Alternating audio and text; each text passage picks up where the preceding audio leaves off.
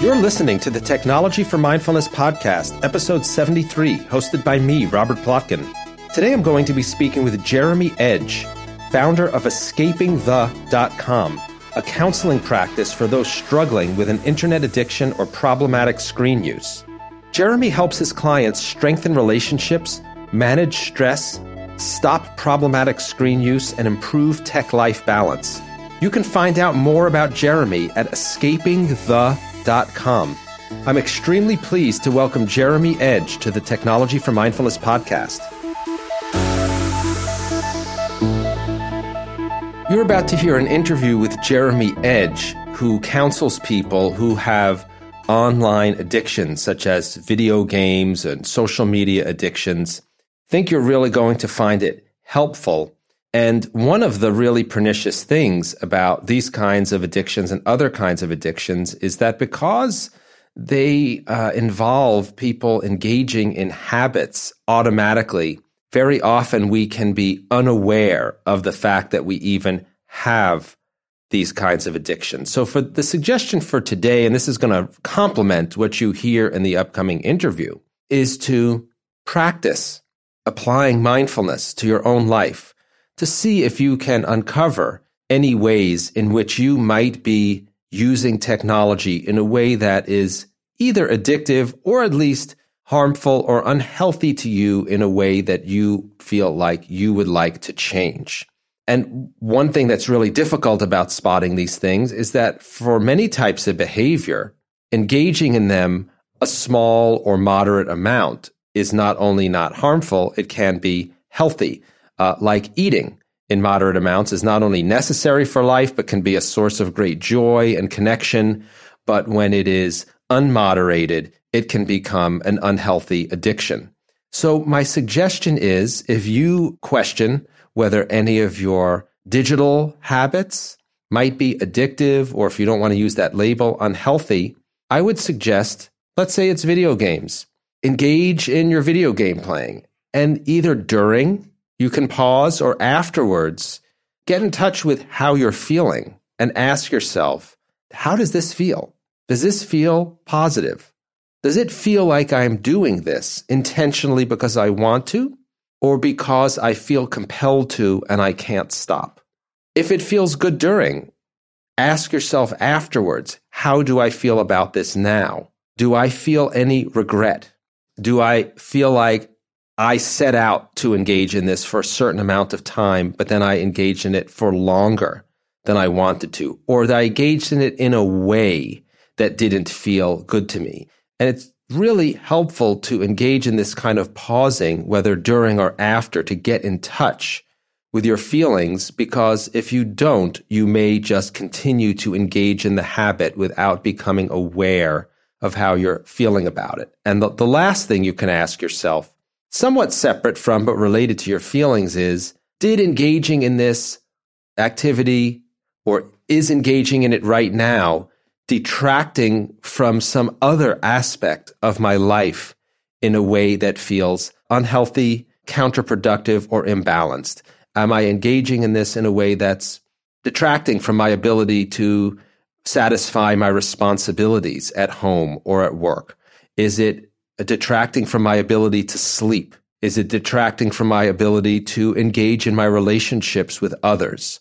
If you pause, you can ask yourself those questions. And if your answer to any of these is yes, I suggest that you pay particular attention to the upcoming interview. Jeremy Edge is someone who counsels people on these kinds of issues, and during and after the interview and in the show notes, we provide pointers to all kinds of resources that you can turn to to get help. And even aside from professional resources, if you find that by ans- asking these questions, you have a yes in answer to any of them, you can always turn to a trusted friend, family member, colleague, or anyone else in your community who you trust to seek out uh, support with this aspect of your life. So I hope you find that helpful, and I think you will uh, really be interested in the upcoming interview with Jeremy Edge, who is a counselor specifically on video game addiction. Hi, Jeremy, and welcome to the Technology for Mindfulness podcast. Hey, Robert. How's it going? It's going great. It's going great. Um, I think our listeners are really going to get a lot out of what you have to say from your personal experience and, and how you help people. So I think it would be really helpful if you could start by letting people know what motivated you to work with people on video game addiction. What started it for me was a couple of different avenues, but the primary reason was my own struggle with gaming addiction. When I was an adult, I was completing, I completed my counseling program. And you have to complete three thousand hours of face-to-face counseling to be a fully licensed counselor. Well, during that time, I spent around the same amount of time, three thousand hours gaming, so around four months of doing nothing but gaming. This is over five years, so it was a spread long period of time, but it was a problem. Looking at the D S M five and the back of the D S M under Internet Gaming Disorder, there's nine criteria for, for this behavior addiction. Um, and I'm at eight of the nine consistently for mm-hmm. over a year. And so it was a big problem, very much of a focus in my life. Not adding any value to my life overall. When I started to step away from that, I started to see more of my clients as well. That was a problem for them as well. I was seeing clients who were like teenagers, young adults, and two of the big things were gaming and pornography. And so I knew it was an issue in my own life. I saw that it was an issue in some other people's lives outside of counseling. And then in the therapy room, the more we dug, it's like, oh, this is the reason you're failing your grades or your grades are dropping or you're insecure. It sounds like there's a lot of gaming involved. Sounds like your relationship with your wife or spouse is not going so well because of pornography. So that was kind of a focus where I started to see, look, this is a huge issue that not really anyone's talking about, specifically like addressing just that. And so I wanted to start a practice that was going to be devoted strictly to gaming and pornography, social media, anything within the online world. Yeah, you mentioned eight of the nine criteria. We don't need to go through all of them, but I'm curious to know maybe what some of them are in particular, so that if there's people out there who are gaming a lot, don't think it's a problem, or maybe are on the edge or wondering whether it is or isn't, I suspect that knowing what some of the diagnostic criteria are might help people yeah. get a better sense of whether what they're doing is really a, a problem. Right. No, and that's a good point. The overall consensus I would look at is to, to zoom out with one question is, is it adding value to your life? So that's a really one one big one. But the specific criteria is uh, preoccupation with games. So if they're thinking about games a lot, if they are not able to focus with their school or career, then that's something that they're, they're worried that, that could be an issue. If there's a withdrawal, so if they are not able to play the game, they are frustrated, irritable, angry, upset, depressed, when they're not able to play their games, that's a, another sign. So tolerance is built up whenever you spend half an hour gaming, then an hour, two hours, you increase your time gaming to try to get that same level of excitement that you started off when you first started a game. So again, it's not, it's it's just the amount of time is increased over time. Another criteria or a uh, symptom is you try to stop gaming, but you can't. You're, you're unable to kind of cater it. You're unable to control that time. You say, okay, look, this is an issue for me. My grades are failing. My career is not where it wants to be, so I'm going to stop. But then you go back to it. Um, another issue, another symptom is escape. So you use this to escape. This is a big common theme for any behavior addiction or substance addiction, for that matter, where you're trying to get away from a, an issue with the relationship, or, um, something internal that's really struggling. You're struggling with maybe some trauma, whatever it may be, but gaming, for example, or porn can be a uh, a lot of people can go to that to try to escape from the the bad things going on in their life.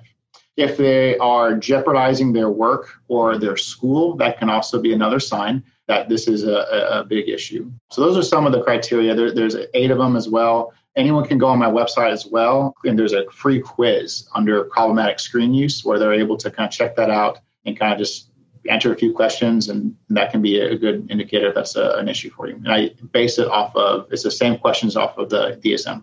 Okay, that's super helpful. And yeah. we'll be giving everyone links to your website. Maybe just mention it now as well. Where yeah, where yeah. can people go? I, I will be changing the the name, but if you go to escaping the dot com, then backslash screen use, you should be able to find that piece. It, it's a quiz there, and I can link that. We can have a link in the in the thing, but it's escaping the dot com backslash uh, screen use. Perfect. And, you know, I, I assume that this is something where things lie on a continuum. People can fit one or more, you know, fewer or, or, or more of these criteria. And even within each one, it, there probably are degrees of them. And so what would you suggest to, to people in terms of how to use this on their own? Obviously, you can go to, to a professional sure. uh, for guidance. But, you know, what, what would you suggest to people, let's say, if they have taken this first step of thinking about some of the criteria and they think, you know, there are some of these that apply to me. What would you start saying? What, what would you say to people if they're starting to have that realization and, and they are starting to recognize that this is a problem to some extent for them? I would just encourage them just to talk to someone they trust about it. It doesn't have to be a counselor. It doesn't have to be a mental health professional, but just talk to someone they, they love and trust and who loves and trusts them. Like, hey, I took this quiz and what do you think about it, right? Either their spouse or, or a friend, like, do you notice this? Do you think this is an issue? And trying to get maybe some feedback. Outside of that conversation, it could be good to just look at, okay, so I have a preoccupation with games. I, I focus on my games when I'm at work. On my free time, I plan when I can go game. Let me, like, what is what's up with that? Like, is that mm-hmm. something that is something that I want to change? Is that something that is adding value to my life? Is that a, an issue? So it can be a starting point to maybe look more at someone's gaming time, for example, and see, okay, maybe this has gone to uh, an issue, a, a problematic state, problematic place. Mm-hmm. Maybe it's not a full-blown addiction. But maybe it is kind of an issue where I need to kind of address some things. Maybe I need to put some boundaries where I can still game, but maybe not as long as I have been. Maybe, okay, I'm just going to stick it to an hour a day period, and, and, and that can be a good parameter. It can be a good starting block for conversations with others, for yourself, of what you can do moving forward to be healthier to, if, if, it's, if it is a problem for you. Yeah, that's, that's really um, super helpful. And you know, I wonder both from your own personal experience and from working with your clients, because you are a, a licensed uh, counselor, what do you find are some of the uh, real consequences of this? I might imagine some people, let's say who are gamers, listening to this and thinking, okay, maybe I'm gaming more than I should. It's cutting into my productivity, but it's really not that big of a deal. What's the harm? You know, what's the right. real... I wonder what you've seen, and maybe you could give some of the more moderate to the more extreme negative consequences of this to help people become more attuned to, you know, how serious it can be. Yeah. So honestly, it's a continuum. Like, like I think you said that word. It, it's really on a on a spectrum where you can have a gamer be very healthy and make a lot of money, make a profession of gaming, either be a streamer or uh, be on a professional esports team. Or it can be a full-blown addiction where it's a problem where they're not able to function, or it can be somewhere in the middle. It could be a fun hobby where they're able to hang out with their friends sometimes. Maybe it's a little bit more than that, where they're spending more time than they want to. Their relationships are strained with their families. So it really can depend on the person. If it's kind of in the middle where, okay, yes, I'm spending time online, I'm playing out, I'm hanging out with my friends, it's a, it's really helping me in life, then that can be a good thing. That can be a mm-hmm. positive thing.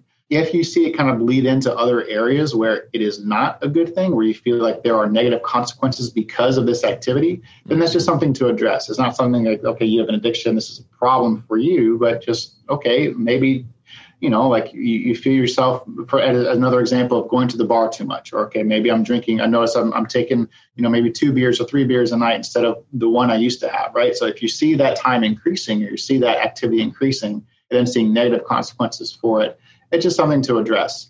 There are a lot of people, a lot of people, over sixty-four percent of Americans play video games. And so there are a lot of people who can game in a healthy way. It's it's a it's a it's a hobby, it's a pastime that can bring people together.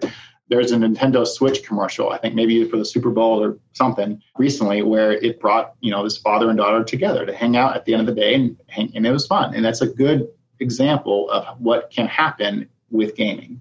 If it's an isolating experience where you are just by yourself and gaming, and yes, you're talking to friends online, that can be okay. If you are focusing more so on the game where, okay, your friends are done, but you're still gaming and you want to kind of go up and level your character up or get your rank up or whatever, that's kind of your main focus, not the social interaction piece. Then that could be something to look at.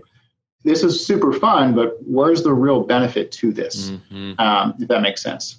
Yeah, absolutely. And, you know, I think you're asking people to pay attention to what their experience is like, uh, what the consequences are for them. You know, it sounds uh, like aspects of practicing mindfulness in, in a way that you're paying attention to what you're. You did mention regret maybe being a, a symptom that you should pay attention to. If you are playing the game, maybe you feel good while you're doing it, but afterwards you feel regret. Yeah. You know, if you notice that regret, that might be a warning flag for yeah. you. And we've mentioned a lot on the podcast in, in relation to other types of online activity, which we know so much of what happens online, whether it's gaming, videos, even ads that are attractive, they can give you a positive feeling in the moment.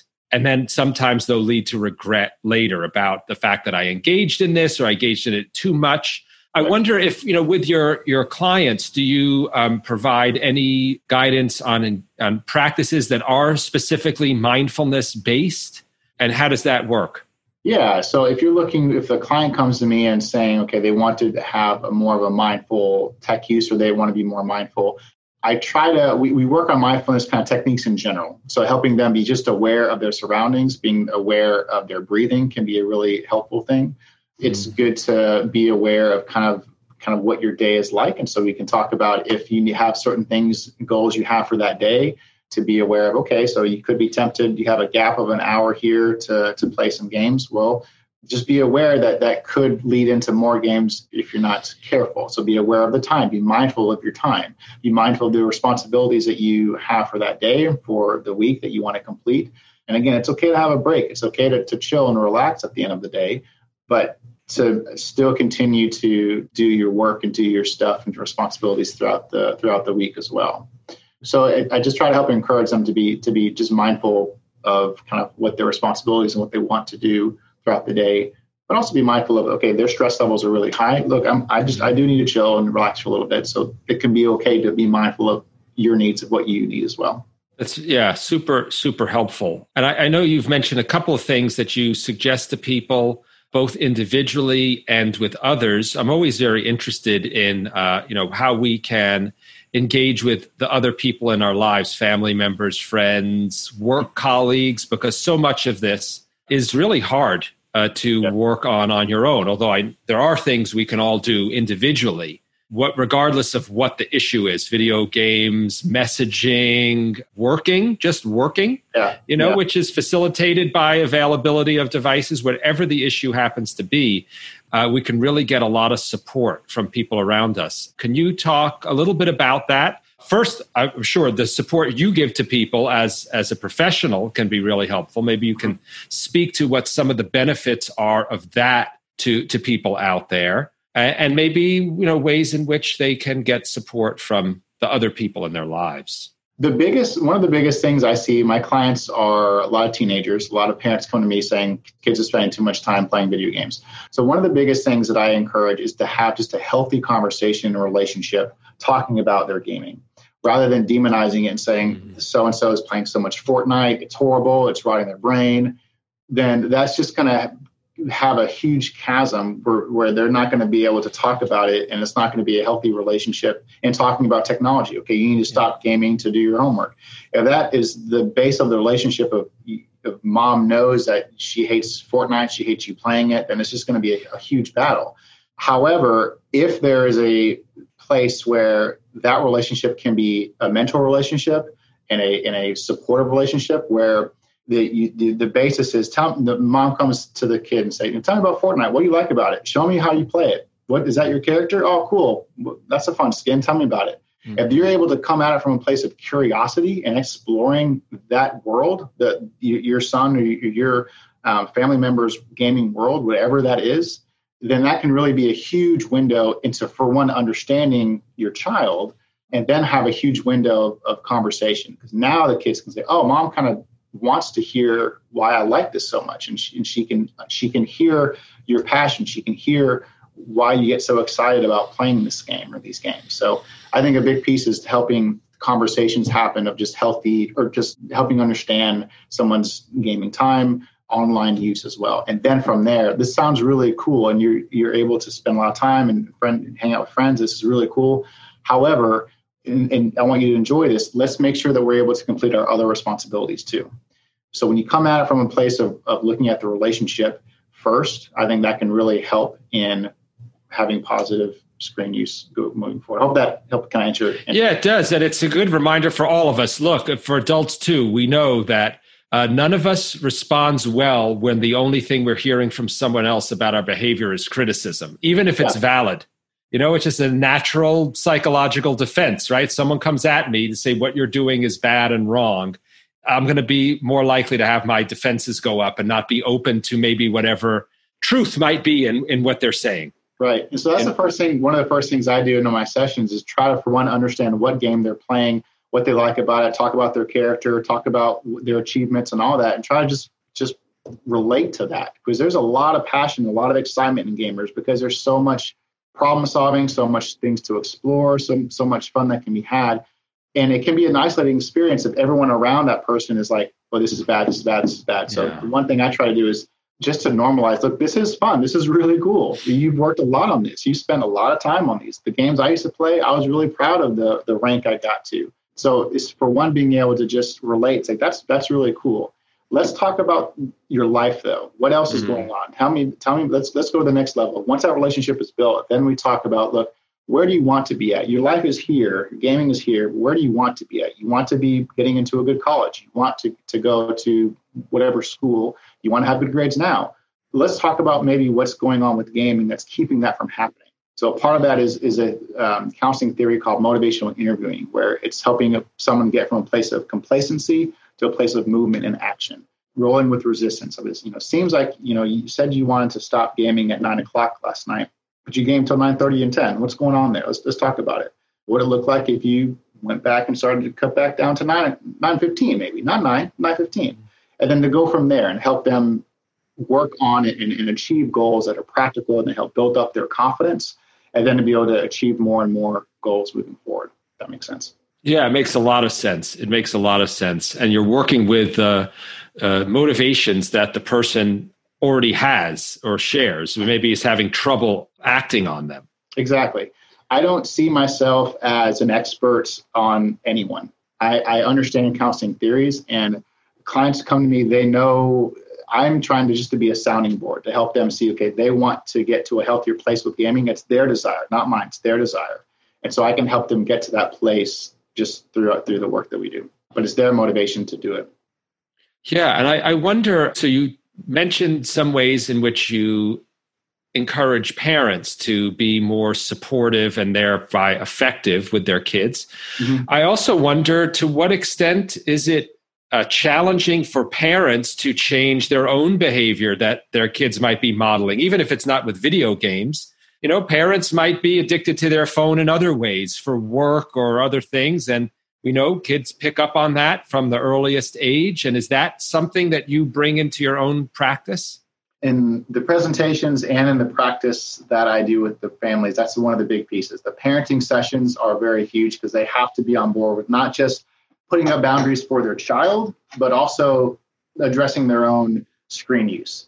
Um, they have to be the model of that screen use. If they're wanting to have healthy interactions with their kid, or even just have, you know, a healthy device technology relationship, they they want that for their kid. They have to do that themselves. They have to model that themselves. Yeah. Even if our screen use as an adult is one hundred percent productive, if we're looking at emails, if we're responding to text messages, if we are looking at something within our business, checking stats or whatever, it's very, very hard for anyone to see that as something different than someone looking at social media, do a kid on Instagram or, or Snapchat, whatever, or TikTok. And so it's easy for anyone to say, okay, you're on your phone.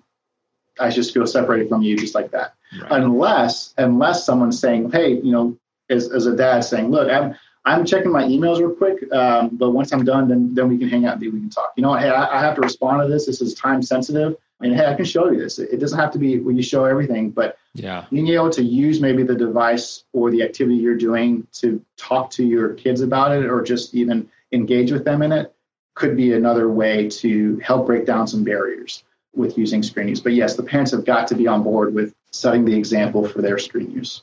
You know, it seems like every generation has its own version of this, because as you're talking, I just remember when I was growing up, it was a big deal with smoking.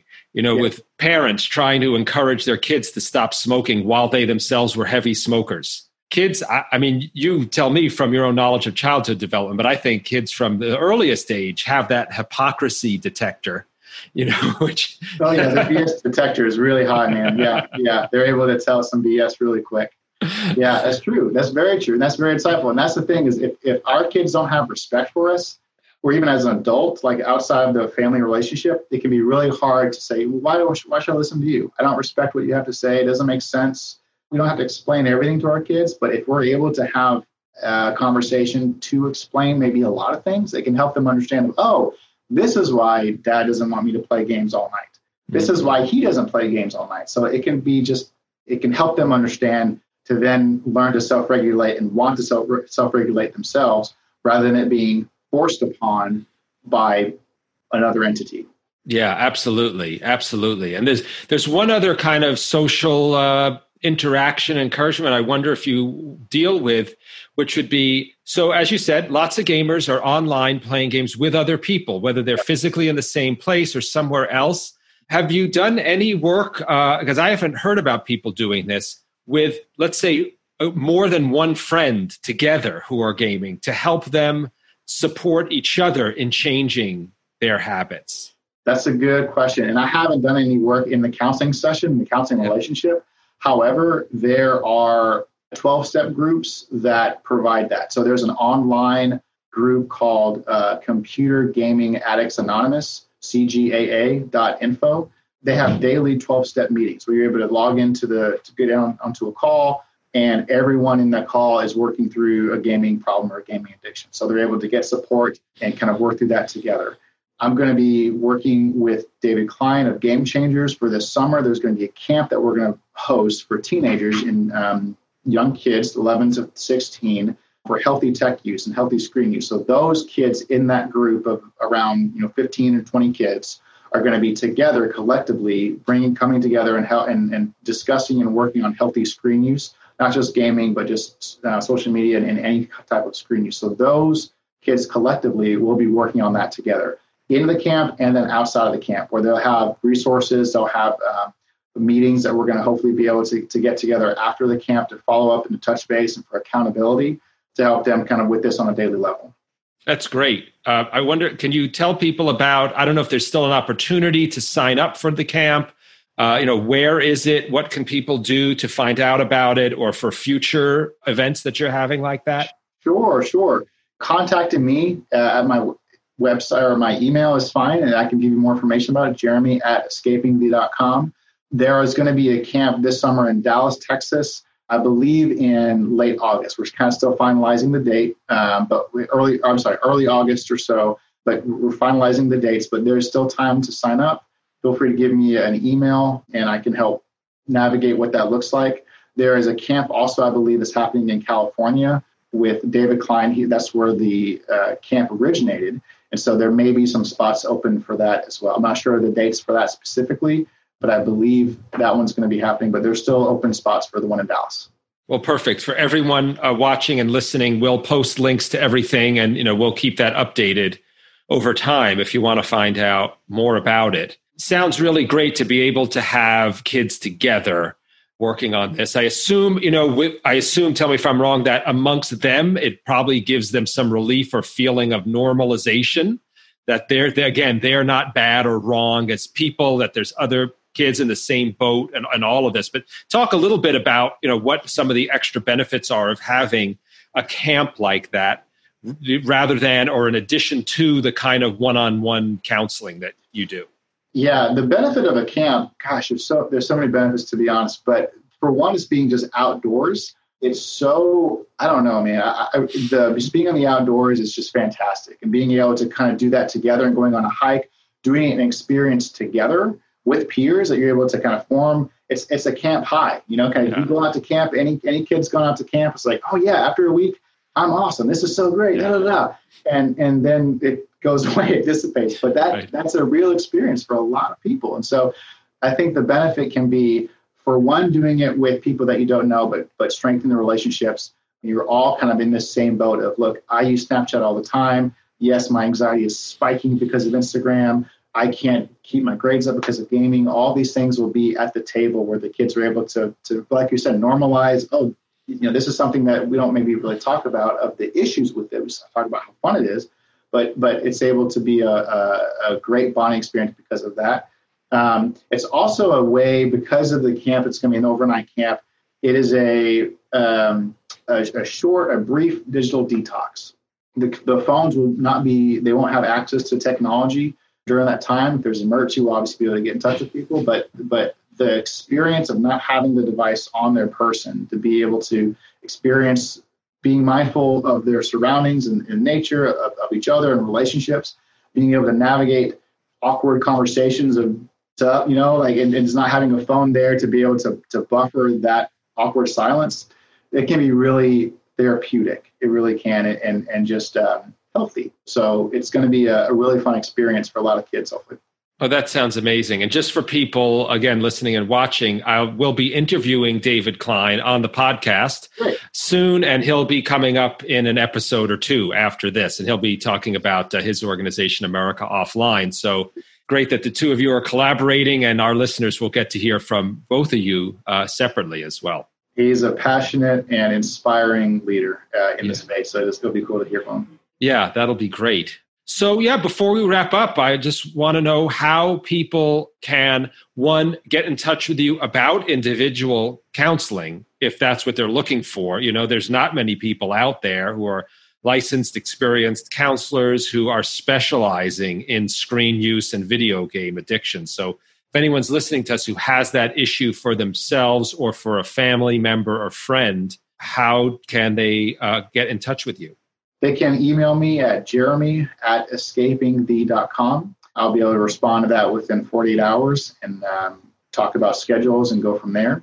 I can also just be reached by phone. You can be give me a call. Uh, I've got that number on our website. Which, and also on the website in the top right-hand corner, you can book an appointment. You can see my schedule and be able to kind of just book an appointment right there. Again, it's anyone in Texas for a telehealth session or in person as well. If you're in Dallas, um, you want to be able to meet up in person. But my email would be a great place to do that. Also, on my email, on my website, there's a contact page, and you can just give me a message through that contact page, and I'll be able to respond to you uh, very quickly.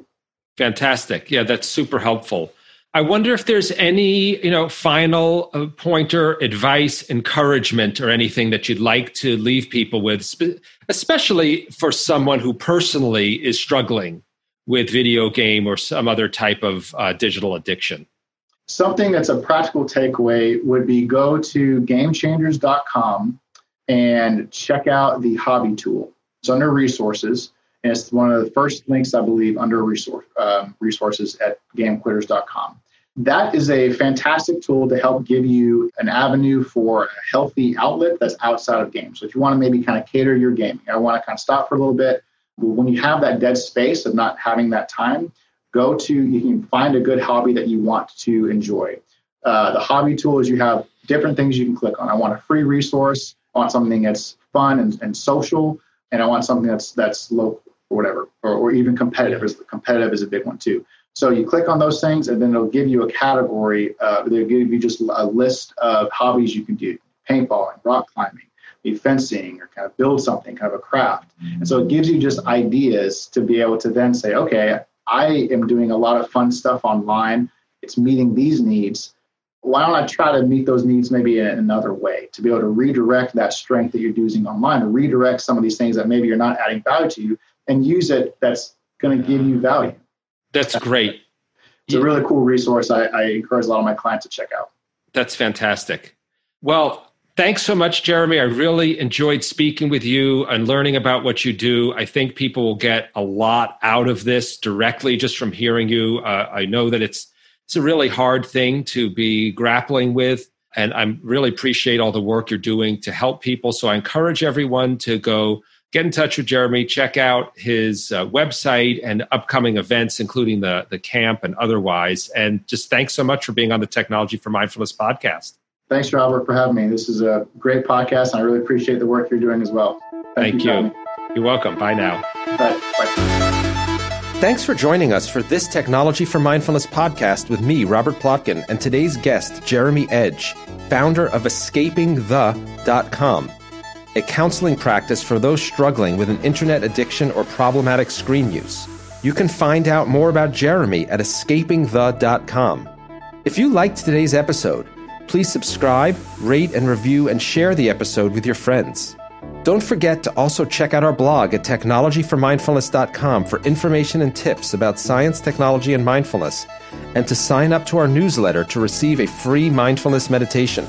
I'm Robert Plotkin, and I'll join you next time on the Technology for Mindfulness podcast with author and co-founder and chief executive officer of the Mindsight Institute, Carolyn Welch.